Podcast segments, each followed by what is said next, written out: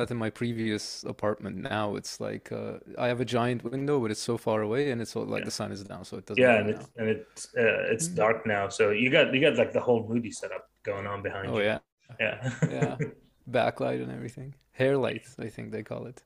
Yeah, yeah, yeah, yeah. Uh, okay, so um, today I just wanted to, you know, just talk about what it's like uh, for you and your journey, and uh, I also share my own journey on how like we got into becoming uh, design doctors, and what what does that mean? How do you how do you define that? So, um, Amazing. yeah, why don't you start?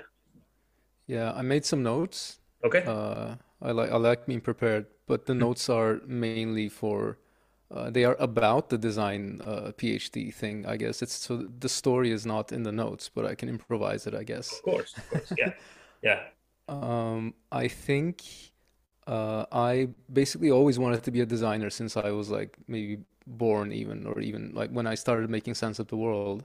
yeah, Uh, the interesting thing is that I it, it took many many years until I found out that there are such things as designers. Like I didn't know that that existed. So when I was like five, I wanted to be a scientist because I thought that scientists are the people who invent things and make things. yeah, You know, like uh, you know, in Back to the Future, like there's the the, the doctor, Doctor, yeah. Doc is Brown, it was yeah, it Brown? Yeah, Doc yeah, Brown. He's the one who like makes like the cool looking time machine out of the sports car and everything. So yeah, that's what I kind of wanted to be. Um, then I found out that there are such people uh, uh, as engineers because my cousin was married to a computer engineer. hmm So I found out about that and I found out about other kinds of engineering and I was like, yeah, I want to be an engineer then because that's the people who invent the things and they make the things. yeah. And then uh, it So was that's only when I actually, Yeah, so you said you said you wanted you you wanted to become an engineer, but uh, and that was you were uh, where were you growing up at the time? uh, in Istanbul. In Istanbul, so in Turkey. So Yeah. I'm I was like across the border from you. Uh, I was growing up in Baghdad. uh, Wow. re- really neat. Um, so in in your culture, I know in my culture is like any um, we all grow up and the top sort of destination, everything that we're aiming for is becoming Hmm. a medical doctor. Um, Or an then, engineer. or, or an engineer. Yes, exactly. we have that saying in Turkey. It's it's like a really traditional thing where, where the families always want their daughters to be married to a doctor or an engineer. Exactly. Uh, And or, uh, or a I think you and I are like both. That's sort of, nice. yeah.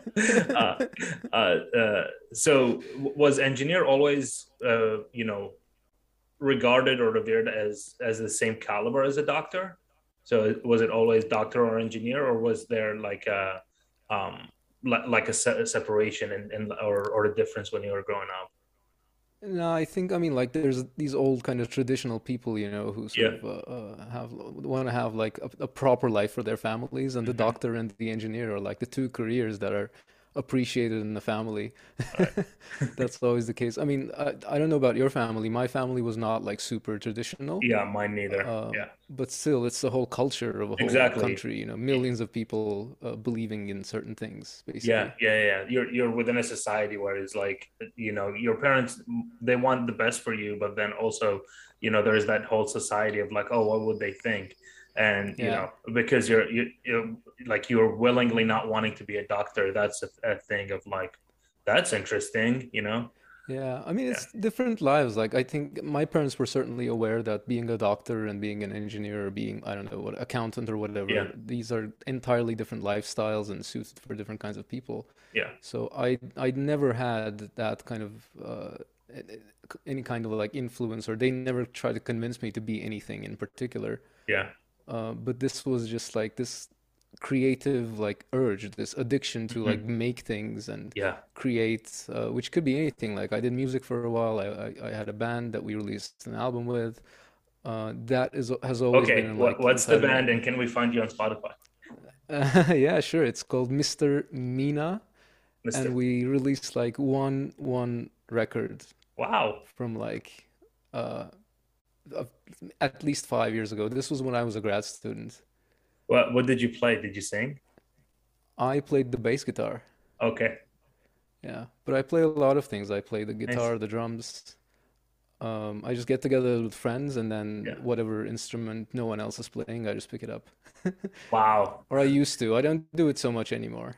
I'm so envious because I'm like very rhythmically challenged. Like at, at Oh, home, like my wife has, um, yeah, she has she has a guitar, and then uh, for her latest birthday when we moved to New York, I got her a uh, I got her a piano, um, and you know she she plays both a little bit. She's learning trying to learn the guitar, but I like Wow. cannot. Yeah, you know, I think it's just like a it's like a practice thing. I don't have I don't have the That's patience to so practice something.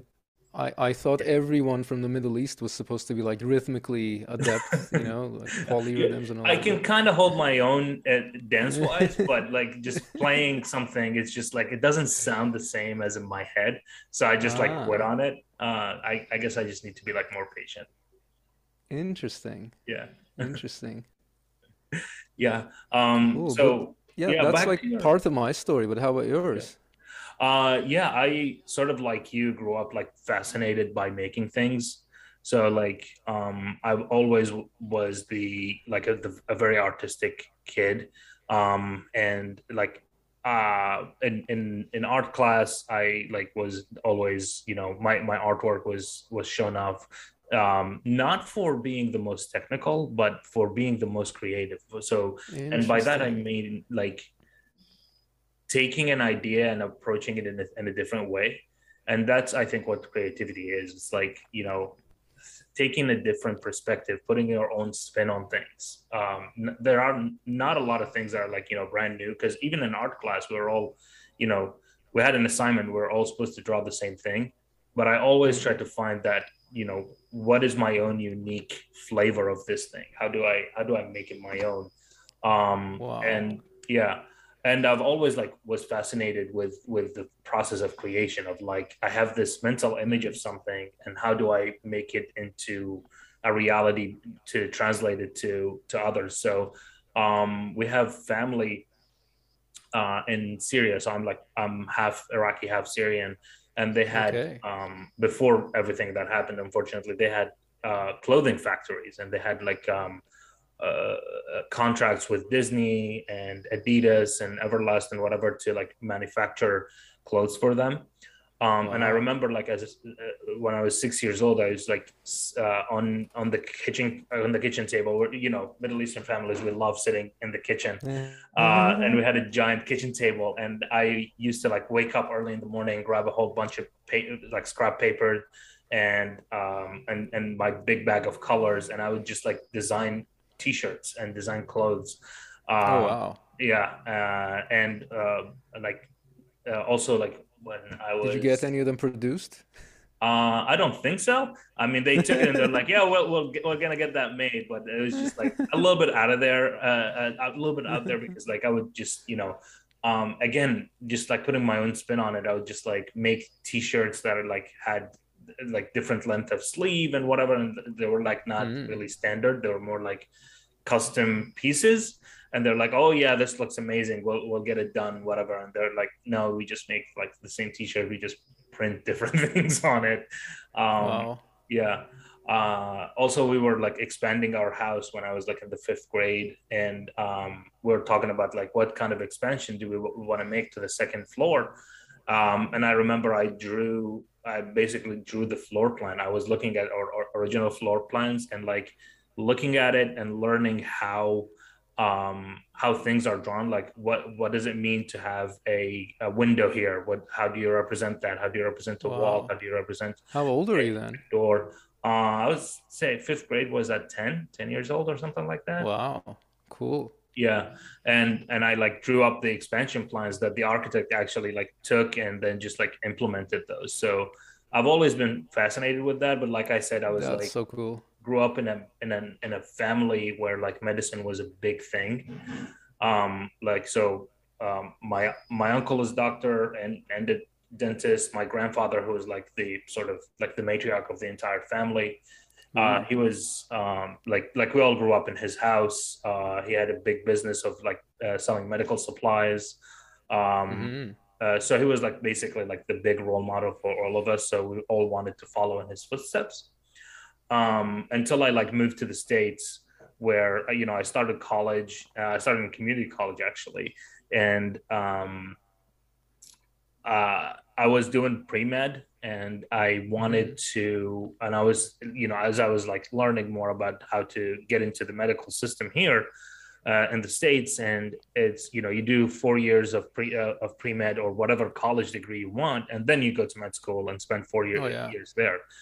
Um, so they're like, I was talking to my counselor, um, and and they were like, you know, you you gotta you gotta declare a major, whatever it is. So I, I thought I was being smart, and uh, I was like, okay, I don't want to be in debt when I go to med school because like that's a big thing. I don't have you know uh, wealth or anything to um, uh, to to put myself through med school. So I'm gonna I, lo- I really love computers, so I'm gonna uh, major in computer science. So I work as a programmer at night while wow. during the day going to med school. And that was a oh, horrible... wow, that is so smart. no, it was not. It was a horrible idea because like uh, the workload was was so hard. Like you know, doing like uh, data structures and heavy uh, uh calculus, and also trying to oh, do yeah. organic chem in the same in the same semester. I like ended up, you know, uh, crashing and burning. So I uh, wow. I transitioned into information systems, and that's really when I started to take design more seriously. I had I had like I had the idea of being a designer, like sort of as an abstract, but I didn't really have a definition for it. Um, hmm. so when I found a, a major where I can think about technology from the perspective of the people, because that was a thing that I didn't really enjoy being a computer scientist. It was all about mm-hmm. making the code run. It, it wasn't about you know what do we do with technology. Uh, so when I when I found a major that introduced that personal aspect to it, that's when it sort of clicked for me. I was like, oh, that's that's really interesting. Wow. Uh, yeah. So um, when I I'm, found out about it, I think I was in high school. Yeah but it wasn't in school that I found out about like the, the concept of you know being a designer and doing yeah. design and everything. I I think uh, I think it was when my when my parents bought the new apartment and we're moving. Okay, so you know we have stuff from the old apartment and some stuff is coming in, and and we're also buying some new stuff because this is the first time they have bought an apartment. They were living in rentals before, so the stuff was maybe yeah. like a little less sort of considered or uh, uh, cared for and now they're like buying new stuff and we're going to like furniture stores and looking at stuff and i'm just realizing because i'm very young like i don't know like the sort of uh, uh some things are status symbols or whatever i have no idea yeah. right so i'm just like observing that some objects are just receiving more care yeah. like more consideration. Some of them are obviously more expensive. Some of them are like fancy looking you know just you can because you can tell by the way that something looks that it's sort of well made and everything. Yeah. and i asked my mom like what is this? Like why is this you know more important than the other thing? And she was like that is design. And i'm like oh shit. Wow. That's what i want to do. You know because like it's it's kind of like about care for me. Like design is is always about putting care into things whatever it is that you're making you know? It could be yeah. software could be a piece of furniture uh, but that's the, the, the care factor. That's what makes a difference for me. And that's what i kind of wanted to have in my work in my general life as well i guess from that point onwards. Right. Um so so how would you now de- define design like if you were to like put on a definition for it? And how does that mm. relate to sort of like your your journey to like getting going into and getting the phd yeah i'm realizing now that there are a lot of different kind of branches of design and they all have their own traditions and their own language and their own uh, definitely even like activities of like some kinds of designers work with their hands a lot and yep. they draw and they uh, sketch and, uh, and and they do things. But when I design, for example, I work with code.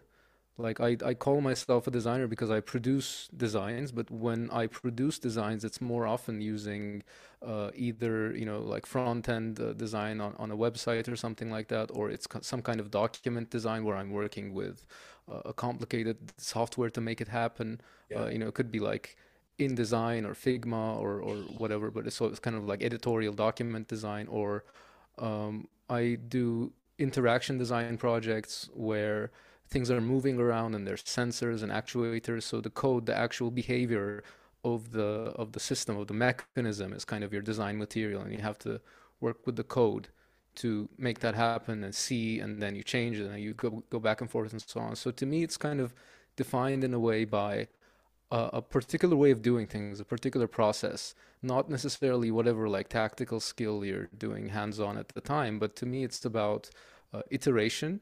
Mm-hmm. It's always about like you know making something more than once and uh, doing it over and over and over, and each time sort of making small improvements. That to me is design. Another thing is that uh, uh, materializing things, making things physical or visual, somehow um, using physical, tangible, or, or visual deliverables in some way, objects, artifacts, to make progress in a creative process, in the process of creating a product or something, uh, somehow taking steps forward towards that realization of that thing by making physical stuff iteratively.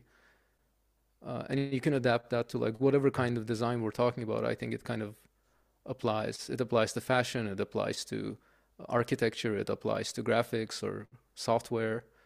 Uh, that's how I think about it now. After uh, sort of having having like seriously studied it for like ten years, that's yeah. Uh, that's what I kind of arrived at. Yeah. But I'm sure that somewhere there's a very very like proficient, amazing designer that is working in a way that has absolutely nothing to do with what I just talked about. Yeah. I'm sure that that exists. Yeah, no, I'm with you 100% on that on that point cuz cuz for me I think I think that everything is designed. Uh any anything that is, you know, not naturally occurring without the intervention of of human beings. Uh I think every, everything encompassing that in the material world is is designed um and also like things that don't material but materialize. So like um and that's where we go into the sort of the area of um service design. Uh so mm-hmm. you know uh, a, a series of steps that everybody agrees on as shared knowledge even though it's never written anywhere but we all know it. Whether it was made by one person or by a collective of people that's that's design. So uh, to me i uh, you know again like you after years of sort of uh, contemplating what what it means uh, uh, and when, when i was doing my phd I, I one day just wrote it down and i said that design is the intelligence behind creation and mm. this definition has always sort of anytime i sort of held it up to to, te- to test, it, it's it's stuck. Uh, it's stuck for me, and I, I feel like it's the one that I'm most comfortable with. Um, uh, so that's that's how I uh, define design. But before I started my PhD, uh, you know, uh, design to me was I had this abstract idea of it. You know, that we're talking about uh, the early 2010s, so um, you know, Steve Jobs, Apple, and Jony Ive mm-hmm. were really, really, you know, um, uh, on the scene. They're very, everything's becoming very popular with the iPhone and, yeah. and Apple products, uh, the introduction of the iPad, and just like watching those keynotes and then seeing yeah. those, you know, um, highly produced videos of like Jony Ive sitting in, in, you know, with the white background and everything. And it's like chief design officer and like just looking at him and I was like, yeah, this guy's job is to basically make these things a reality and like make sure uh, that there are like a lot of details and a lot of decisions all lead up to this thing. And i didn't know that was you know experience design or, or, or what an experience is. Um, have you have you heard of uh, Marc Newson yes yeah. He's uh, he's like I think he's Jony Ive's business partner now. He, they, they have a studio yeah. together. And this guy's like one of the most impressive designers in the world, by the mm-hmm. way. Like Jony Ive, we know the you know the Apple stuff and it, yeah. it's impressive and everything, but he doesn't like uh, uh, speak so much out there about his process. Yeah. Marc Newson actually has uh, produced a documentary with some people. Oh, this really? was like I think late 90s or early 2000. There's a documentary, it's a BBC documentary Uh-huh. about Marc Newson. And it's like a docu-series. It's a bunch of like five or 10 episodes following this guy around uh, as he goes about like does his projects and meets with suppliers and uh, goes to like exhibitions where they're sort of uh, showing off his stuff and everything. There's a huge like whole documentary about it and that was one of the most inspiring things that I've seen uh, uh, professionally when I Yeah. was like, uh, you know, just this starting out. I think I was in uh, university or maybe like late high school when I watched this thing, and I just thought like, wow, that is a good life to live. You know, this this is a good thing to be doing every day. He's, he's doing such, he, at the time, he was doing like really amazing projects, uh, which were like kind of artsy and uh, doing like weird manufacturing things on on different objects. Um, I don't know if all of his designs have aged well. Uh, some Yeah. some probably have. Uh, I, I'd have to like go back and review it. But his process was like so cool, man. Traveling all the time, going to like he went to the marble quarry in uh, like somewhere deep in Italy where Yeah. Leonardo da Vinci or someone like used to get his marble to, to make sculptures. It's the same like marble yard The in a mountain where there's still yeah, yeah, the Yeah. blocks and he, they take those blocks out and they're they're making like furniture out of them, like dinner tables and uh, uh, out of marble. I mean Yeah. that it's from an engineering standpoint, the process is like massively impressive, you know, like without breaking a Mhm. massive piece of marble, you're making like a completely monolithic dinner table out of it with like water jet cutters and everything. It was just Yeah. magnificent The stuff. uh, the uh, subtractive uh, uh, manufacturing process where you start yeah, with you know a piece of uh, raw material, whether it's you know marble or wood or yeah. aluminum that Chop was it up. you know uh, uh, or aluminium, as Yeah, as the Brits would say. Uh, that was yeah. also like one of the, the fascinating things again with, with with Apple and their influence on me is you know I watched that video when when they introduced the unibody MacBook Pro and they showed like this sheet Mm. of uh, uh, aluminum that was being uh, engraved with the water jets. Um, Wow. and then you know just they engrave it so um, tight to the surface where you look at it and you don't see anything but there is an led behind it so the led on- only shows up when it's an uh, it's an indicator for for the battery and that to me was just Oh like yeah. like now now i'm just like nerding out as as a designer of like you know it's something that is not there. It's not taking up space. Mm. it's not grabbing your attention.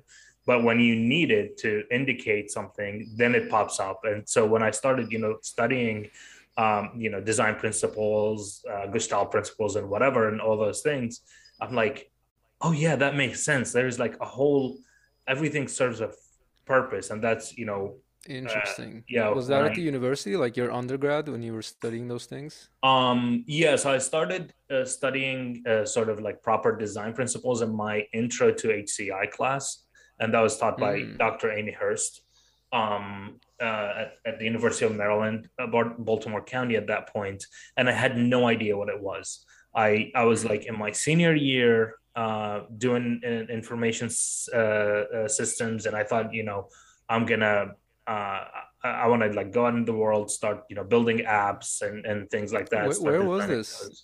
Uh, Can you Baltimore, remind me which in Baltimore? Okay. Baltimore in in Maryland in the states.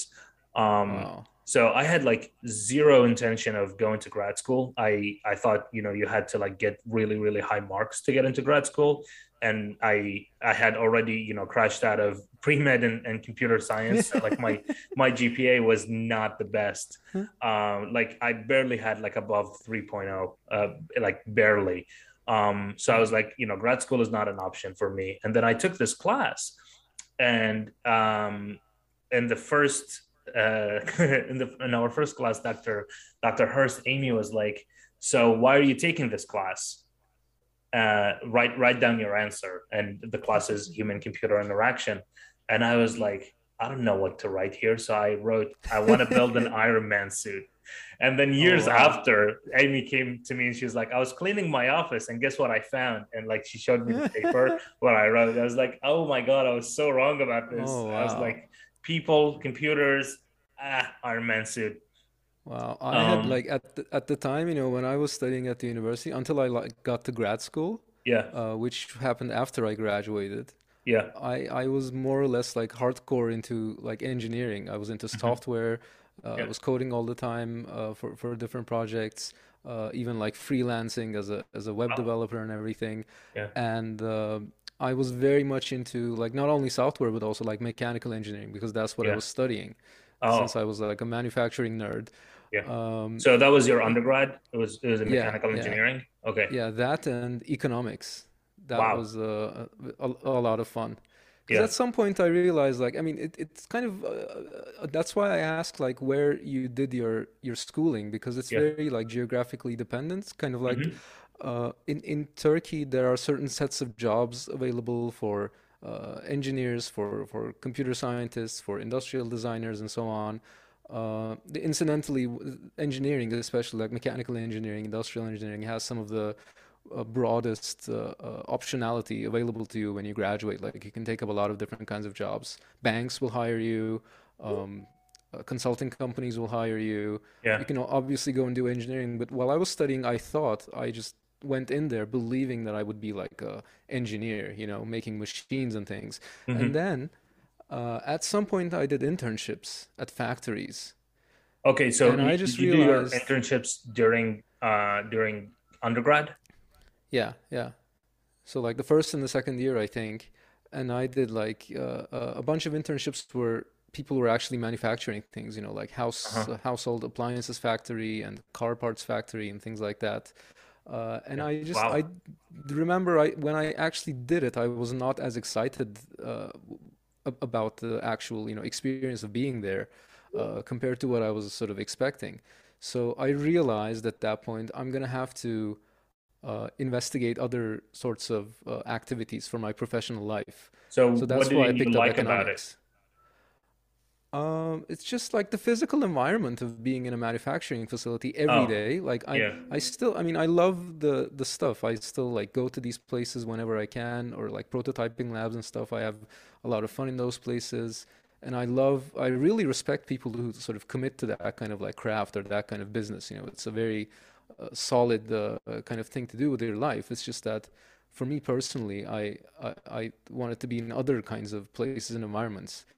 Uh, so I took up like business and economics to study because I thought maybe that's a place where I might be interested in. I, I Yeah. then actually did internships at banks and I found that that was less preferable even to So factories. It yeah, was so the, boring, man. the financial system not not not Yeah. any better. Um, so what was the uh this is gonna be like really different, I, I think. Uh what was Mm. the experience of like going after and getting those internships while you were uh doing your undergrad? Was that, you know, uh through applications or personal connections? Uh, it was a combination of both. One of them was an application. Uh, one of them was like it was uh, a company that my my dad's friend basically owned. hmm Yeah. Um, but they were doing like serious manufacturing, you know, they were a factory, and I went there and did like CAD models and uh, Wow. even just learning about all of the Yeah. machines that takes like two weeks, you know, it's it's basically a whole factory.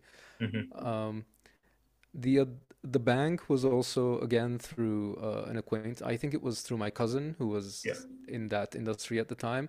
hmm Uh, and I find that usually, like, you know, people listening to this uh, most probably are sort of younger people. That's what I'm expecting, who are uh, looking into these kinds of careers, considering maybe like a PhD in design, human computer interaction, whatever.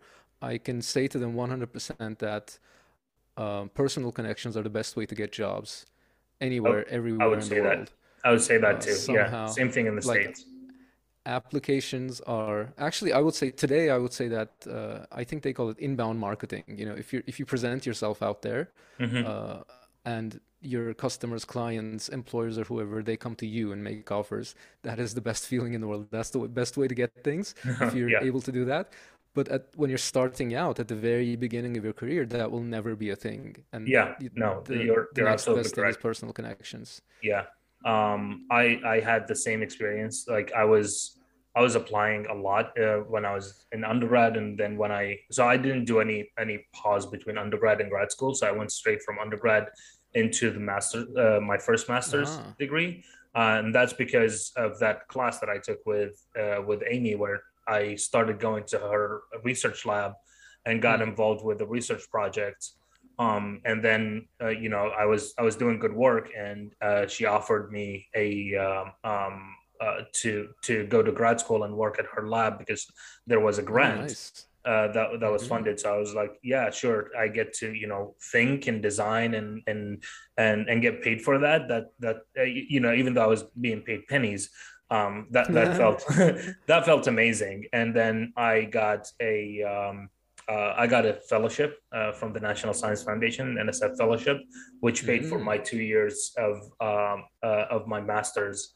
Um, so did you did you uh, pause between grad school? Did, did you go into work uh, between undergrad and grad school? I did go into work, but it was really great that you brought up like grants and Yeah, scholarships and things, by the way, because that's definitely something we should uh, tell people about when we're talking about the design PhD. That is a major aspect of it, of it's course. Yeah. for for certain people, for certain situations, it's an amazing Uh, opportunity. sorry to Uh, pause uh, right here. Can you hear any background noise on my end? a little like reverb, I hear, but Okay, it's, I think, do, you hear like machinery or anything like that?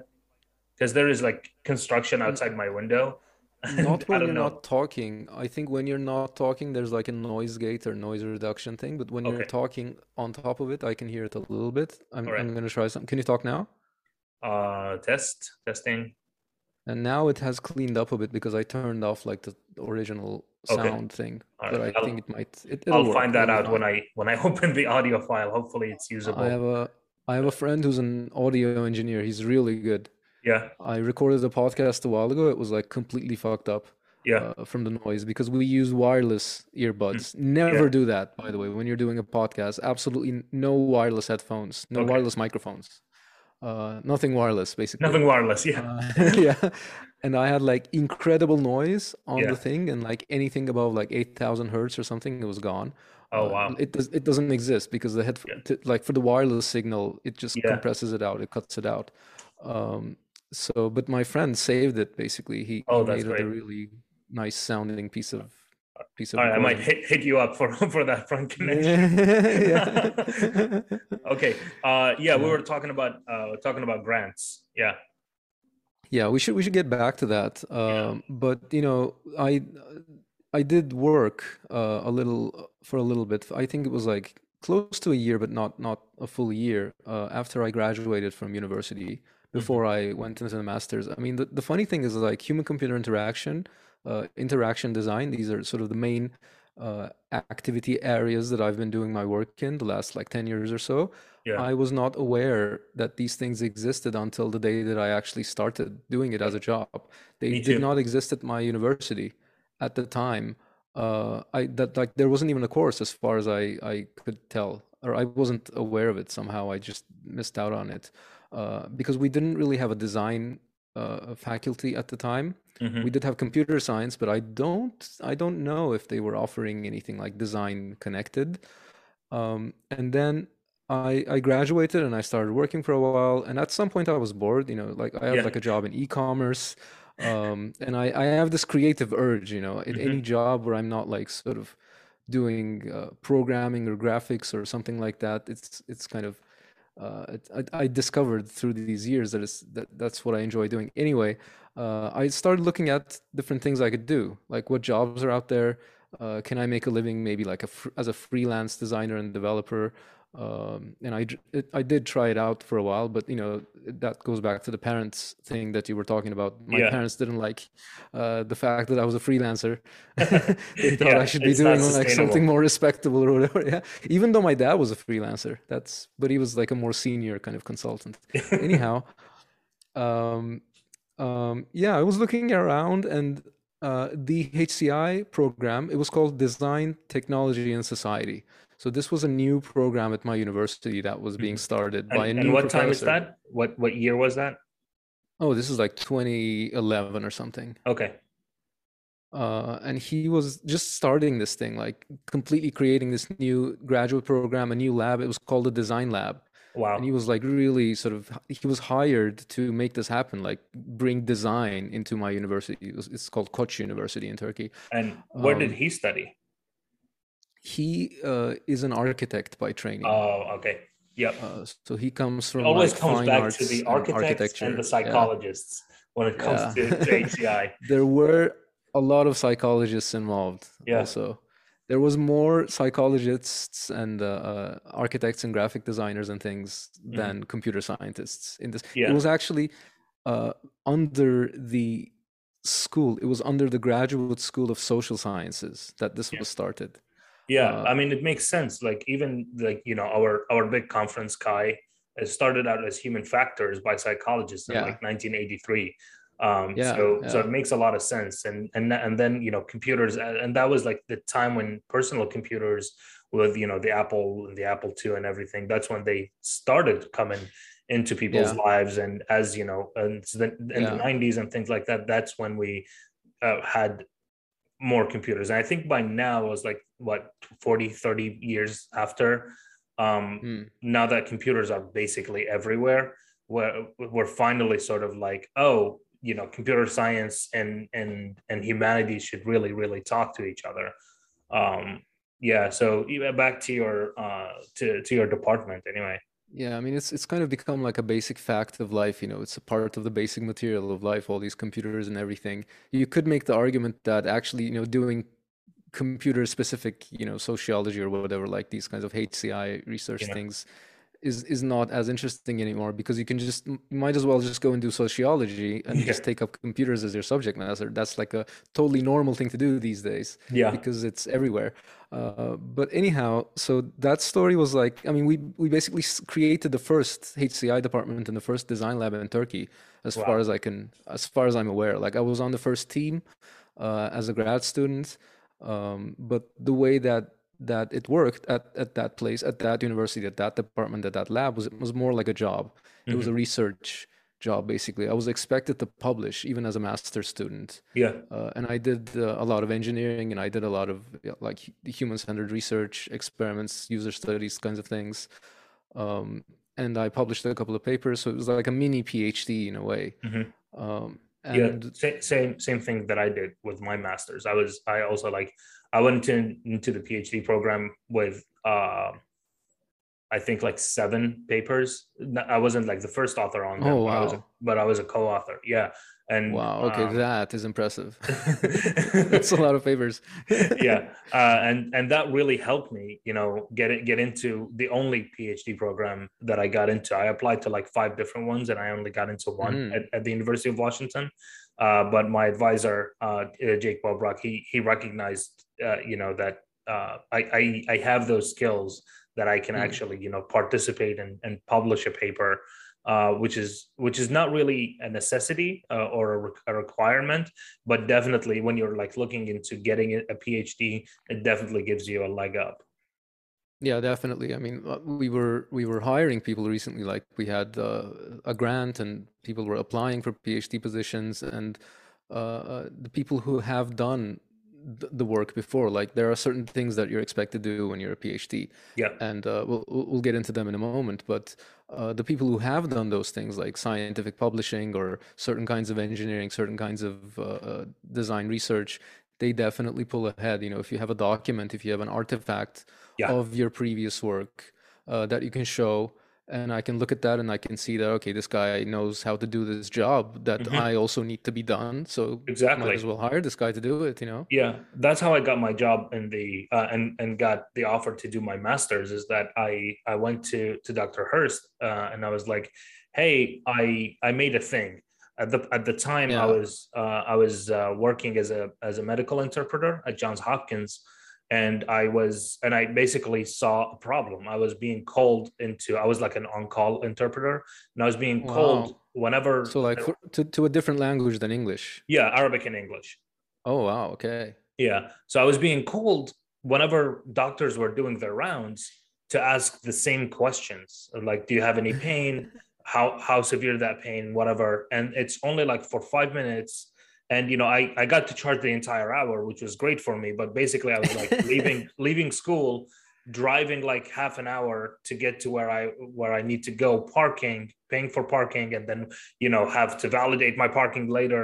And you know, for for a, a like an undergrad student, that's just like Oh wow. it's it's a lot This is Um, when, what year is this? Like 2013? yeah, yeah, 2012, 2013. Yeah, this is Um, before Zoom was invented. yeah, exactly. And also like internet Skype even connection. maybe. internet connection is not is not a thing and also you're dealing with medical uh um uh situations so there is HIPAA compliance you Mhm. can't really use any software uh, so it has to be secure Oh secure yeah. connection Okay. um anyway so you know in-person interpretation was a thing so i like that was how i taught myself how to code and and write html i made like a little web app that was mobile optimized for like iphones and stuff where i had these previously um like uh, previously written scenarios of like what questions or what statements you need to make. And you you select yourself whether it was called interpreter like an instant interpreter um and I had like an entire branding and everything. And you know, you select uh, are you a caregiver? Are you like an admin person? You're checking somebody in, or are you the patient? And if you are the patient, then it's it said that in Arabic in your, in your own language to know where where where to start. And I was doing all of that intuitively. Like I, I just like you know thought about it and designed it because of like I wanted to solve this problem. Um, and I didn't know So like you're just basically replacing yourself with software. exactly. Yeah. That is a Uh, very smart thing to do, man. um, nobody used it. Not a single person used it. I like it. Ha- it was a piece of software that had zero users beside myself. Um, but I basically took it took it to Dr. Hurst and I was like, "Hey, I made this thing, and Wow. basically I don't know what to do next." And she was like, "Come work for me." And then Hmm. that's how I started like my journey to to go into grad school. Wow. Yeah. That's so cool. One of the projects, one of the first projects that I did was, uh, uh, I, think it had like five or ten users. I made it like it was like a custom built, um, uh, it was a business application. It was for a marble quarry. You know, we were talking Uh-huh. about the, the the marble that Marc Newson was getting. It was not that one. This was in Yeah. Turkey. But uh, they took these stones out of the mountain and they needed to like categorize these slabs into different brands and different qualities and things. And there was like five or ten like high level people at the company, like these managers and engineers who actually made this decision. So they had to get on a car and drive to the quarry every day to like inspect the stones and uh, make the decision of like what category and what brand is gonna what's what's gonna be the price and things like that yeah. and uh, then they try to use their like emailing pictures back and forth between them and, and like one of the users by the way at least one of the users is a uh, quarry worker Mhm. so you, you have like 10 users so like nine are managers and one of them is a guy who works at a quarry wearing a hard hat so the same piece of software was supposed to let them accomplish this thing without using email Yeah. because that was getting very very messy Yeah. uh, and they had like they could vote on the stones and like one guy came in and made the decision and everything that was one of the first projects that i did they they were like at the end of it they were begging me to like keep doing the project but I, I just couldn't i had to do other projects so i had Yeah. to find them another developer and then i had to find them another developer like they loved it Wow. You see, it's like that not was every project has to be, you know, the next Facebook or anything like that. Sometimes yeah you just need to, you know, make a piece of technology to to help people accomplish something uh yeah faster man or and it, more and efficient they or did just pay by yeah. the way. Like i wasn't doing this for fun. Like i bought Oh a new laptop basically. Uh or they actually bought me the laptop because they i think expensed it on the company or something but that was my payment like Oh, brand you new got you got paid. yeah Yeah. that was that was a lot of fun but this was before like uh, i i learned about you know user-centered design and hmm everything this was Yeah. before that um I, and I realized afterwards that what I was doing at that time was very much user-centered design because I was talking to them all the time. Um, the the the son of the guy who owned the quarry obviously was my friend, so we sat down together for like hours and you know did the interface together. And I mean, he wasn't like coding or anything; it was just Yeah. telling me what to do, You- you- and I was like, okay, let's do it like this. Yeah. Super fast, rapid iteration. You know, it was so much fun. Yeah. And how did you feel when you like uh, started looking back at it after you were introduced to like human centered design and design thinking process? Um, I tried to write a paper on it, Uh huh. um, but that that actually never happened. I don't know why. I could have done it at the time. Yeah. Uh, today it probably doesn't. I I don't even remember a lot of the things. But I think Yeah. also I didn't like document it properly at the time. So Yeah. when I studied uh, the process in grad school, I think um, what the skill that I gained mainly was rather than doing it because I kind of intuitively did it already. The skill that I gained was being able to like talk about it. And hmm that was one of the things that I actually struggled with when I was freelancing. So I was doing these projects for people, uh, for a couple of like heavy industry companies, legal offices. You know, I was doing a lot of websites, um, uh, uh, different kinds of digital artifacts for different kinds of businesses.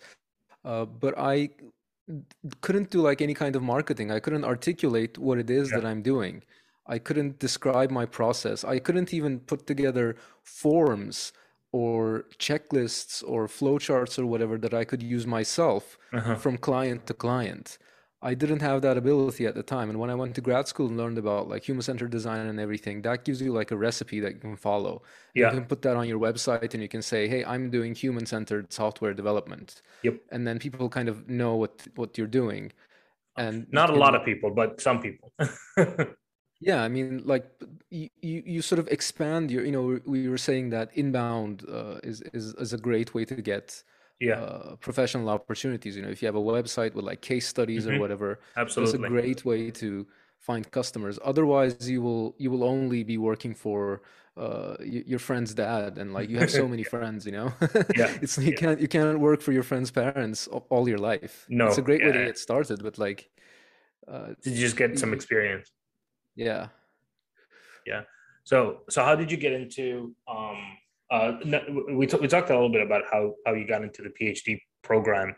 Um but uh we we said we were going to touch on uh grants and and funding and things like that because that's a huge thing because you know yeah. if for anybody listening like do not pay to go to grad school. Like like don't Yeah, don't, don't pay for it out of pocket. I mean, this is because, and I put this in the notes too. Like, this is how Yeah. I would define even like a PhD. And I, I, I mean, there's probably other kinds of PhDs that don't fit this definition, but for me, hmm the way that I experienced it, it was basically an entry level job where you make science. Like, it's Yep. the most junior job that you can have as a scientist. Yep. It, it is a job. You're doing science. You're expected to produce science, Yeah. uh, or or research in, in like if, because there are fields that don't like to call themselves science, but you know hmm you're supposed to do like Creating knowledge, research. Yeah, contributing new knowledge. Yes. That's the entry level job. You know, you start as an intern or a junior designer if you want to get into a design career. If you want to get into an academic scientific career, you Yeah. start as a PhD student. That's the Yeah. path.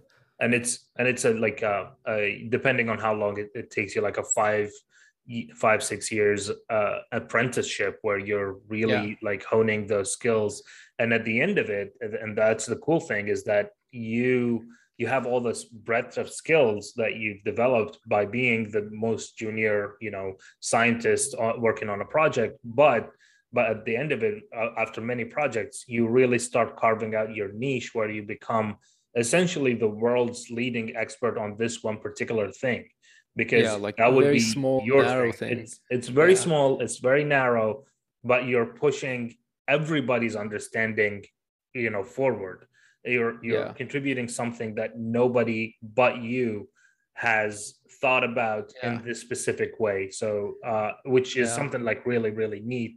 And you know it gives it gives a lot of um uh satisfaction on on a lot of mm, different levels. So you know that's why like a lot of people still do phds because like the hours are insane. The the pay is yeah. not great but uh hours don't have to be insane, by the way. That changes from that's true country to country, place to place, you know, yeah professor to professor, uh, that is very person true to person even. but there is there is a uh, there is like a, this entire narrative you know there is the Yeah. cultural aspect of academia of like oh uh you know even though it's uh, it's being combated a lot right now that you know your Yeah. your worth doesn't have to be tied to how many hours you spend in the lab um and again you know a lot of faculty that are amazing especially a lot a lot of faculty i worked with um and very understanding but that still exists and, and like you said from country to country field to field where Yeah. where you're expected to you know spend in 80 hour weeks or something like As that As a dude, as a general principle, I'm kind of averse to uh, systems, jobs, people, organizations, whatever, which which measure your Oh, your yeah, contribution or your worth by your input. I think it's it's at least for me, I would like to be measured by my output. absolutely. Uh, and that that means, you know, I'm I'm expected to produce some kind like I, that's how I like to work, you know. I think Mhm. about the output and like whatever is necessary to create that, I will create it. Yeah, But if I if I manage to produce that output in like uh one hour, then I'm not going to waste like the the next seven hours of the day trying to look busy or something. That's exactly. kind of a Yeah, uh, which measure me. measuring people by output, I think is a better Mhm. way than the input. Yeah, which brings me to a little bit of a tangent, especially because we're talking about design and creative work and things like that. Is that don't if you're especially like as a freelancer or something like that, don't Mm. don't charge by the hour. Like that's not Oh fair yeah, to man. anybody. Oh yeah. yeah, like uh, you know, know. uh, look look up the Futur and Chris Do and and all and all that work that they've put up on on YouTube and, and every social Yeah. media about like value based pricing because There's a book about it written by a guy called Blair Enns. Blair Uh, Enns, yeah, his the, he the has is the uh, Two Bobs podcast, I think. Ah Um, okay. yeah, Yeah, the book um, is called The Win Without Pitching Manifesto. with It's uh, so Pitching. Manifesto. Yeah, it is a really Yeah. good book. But yeah, so like especially as you're developing your craft and you're becoming better and better at it, uh, you Mm. know, uh, one thing that takes you an hour, but you shouldn't charge, Yeah. you know, what f- for just one hour. Like you should charge for how much this is worth to Like whoever you, you're like giving it. So I mean yeah, it makes output. sense. Like are you gonna charge more for being slower? Exactly. Is that, is that you know if like if I do the same thing in like one hour versus five hours, shouldn't I be charging more even? Yeah. But I, Uh, I would also say that uh, you know these conventions actually vary a lot between countries. Like a lot of these mhm. resources uh, that I also enjoy, like Blair Enns or Yeah. uh, Chris Do and the Futur on on the topics of like design, you know, business or whatever, Yeah. they are actually very much uh, uh, focusing on more like an American marketer culture. Absolutely. In Sweden, for example, uh, it's very, very normal, even like standard, to measure work and uh, uh, salary and everything by hours and to make Oh, those really? contracts and everything by hours. Yeah, yeah, that's it's a system that everybody understands, and it's like really hard to sort of uh, battle that. Like at the end of the day, uh, you and your client or employer can come to an agreement where it's 100% based on results. Hmm but usually the contract and the you know the accounting of it will be somehow done in hours. So that Oh, there's also that dimension of it. It's sort of like a business standard in terms of the legal and accounting system. I see. So have you you done any work where where it was like v- value-based pricing, but you had to uh, you know write up the contract or or or the uh, or the invoice by like putting in a number by of hours yes yes i'm doing it right now actually uh in in, in a number of cases Yeah. in many cases like it, there the, the somehow the hours always creeps into the contract and it's Yeah. it's just the whole it's the accounting system and the legal system and the labor laws and everything of the country Ah, that's fascinating. It's it's good to know yeah that. Yeah. Yeah Yeah. but it's a very like egalitarian very kind of uh, fair i guess uh, system hmm compared to a lot of other places Yeah. um so it's it's i would say it's acceptable you know you find you find ways like you, like what exactly is your hour worth that's Yeah. always uh, something that you can decide on hmm between uh, Yeah. between yourself and the other party Yeah. Unfortunately, you can't really some negotiate that in a PhD. ah yeah yeah that's when it's a grant that's usually not possible Exactly. And um, but there uh, are different ways like we can do another episode on it like being creative with grants because i've been in certain situations where yeah. uh, well, the rate was not negotiated, but uh, because you can definitely like you can participate as an employee, you can be a hmm PhD student, right? yeah. But that is not the only way to get involved in scientific research projects and contribute to science. Yeah. We should definitely as a do an episode consultant of too. that. Uh, so we can talk about how that happens actually at some other point. Yeah. Um, Yeah. Um, we are actually getting onto the hour mark. I, I was I was hoping that we would do a, a, a short episode for like 30 minutes, but once we got talking, um, Oh yeah. you so we, we said we were going to talk about like PhDs, and we ended up talking mostly about our journey and how to get Yeah. into a PhD. So uh, Yeah. I want to close out by saying, um, uh, you, uh, as far as you know, getting a PhD, Hmm. it's a very personal decision, and Yeah. uh, I don't think that you need a PhD unless you want to be Mm. like a tenure track prof- or work in a field and a job that requires a PhD. And those are highly specific, like, um, I don't know, you, you know, being a, uh rocket fuel scientist or something like that. Uh, you probably don't don't need need a PhD. So it's you gotta you, you, when when you're making that decision uh, for yourself, I- like I said, it's very personal. You have to think about uh, more than what can you do with a PhD, like because you're going to be spending a lot of time, you're going to spending a lot of effort, and you're going to be making a relationship that lasts for a bunch of years with a person uh, who's going to be your advisor, and then your committee, and all of those things. So Yeah. um what like those are things that i would that i wish somebody had told me before i did my phd just to keep it in mind. Not not you know because i would do things differently or anything like that. Uh, i'm uh, not at all. But like as i in my thought processes and as i'm approaching this period of life uh, is that it is more than oh I need a PhD because I want to get you know a um, multi hundred dollar hundred thousand dollar job or something like that. Like that's not or because I, I want to be a professor. It's like well why do you want to be a professor? Like you know Mm. try to try to you know think about your your why uh before I before you embark on the commitment. possibilities are all things that we could do like future episodes on maybe. oh yeah. Those are uh because those options are what you're basically creating like you know you th th it is possible for for certain kinds of PhDs to go on to make like uh, a couple of hundred thousand a year jobs or Mm. whatever as scientists yeah. uh, at, at in certain kinds of industries that that does exist. Uh, but maybe we can we can leave those for a later episode. There yeah. was something that you said at some point and it's really funny now that we kind of sat down here yeah aiming to talk about something which was like you know what, what even is a phd which Mhm. involves like human computer interaction and design and then we kind of ended up talking about another thing and that kind of was very uh, uh, yeah, in, incidentally, I wanted to uh, t touch on something when you were talking about how you should become like the, the the expert on like something narrow, something very specific, but you're like the world's leading expert, you know, when you do your PhD. I I want to say that, you know, if, if anyone in our audience, like if you're doing a PhD right now or starting one or whatever, and you haven't found that thing, don't worry, man. Like I oh I yeah I I have found it in my final years. Like I was writing my thesis uh, as I decided what it was going to be about. Like what is the theme? What is the what am I saying? What is like my actual uh, uh c c contr- what is like the content of my my am I just like speaking nonsense or like yeah actually saying something? What is it that I want to tell the world by writing this like thesis or book or whatever? Those things I figured out in the in the final months or something. So yeah that is something that it, it goes iteratively, especially in creative fields like design. So in chemistry, medicine, or whatever, maybe there's less uh, room for that kind of thing, and you have to have your hmm hypotheses set from the start and everything. yeah But uh, a, a, design PhD is extremely flexible, yep and uh, it's a really fun thing to do uh, for for that reason, among others.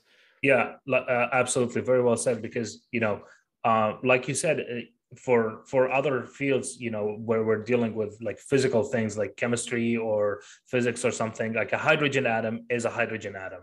But you know, with design, when we're dealing with people and human behavior and and subjective things, it varies a lot. So like, I wouldn't, Yeah, yeah, like there is a lot of stress about uh, having you know your idea and what you want to contribute and things like that but you know you find that along the journey. Um, uh, just just how we yeah, we completely sort of derailed what we set yeah. on to talk about today and And we'll like you are probably gonna do, you can change the title and change the abstract or whatever of your uh-huh. work and yeah. still have a very legitimate and valuable piece of work that's out there. absolutely.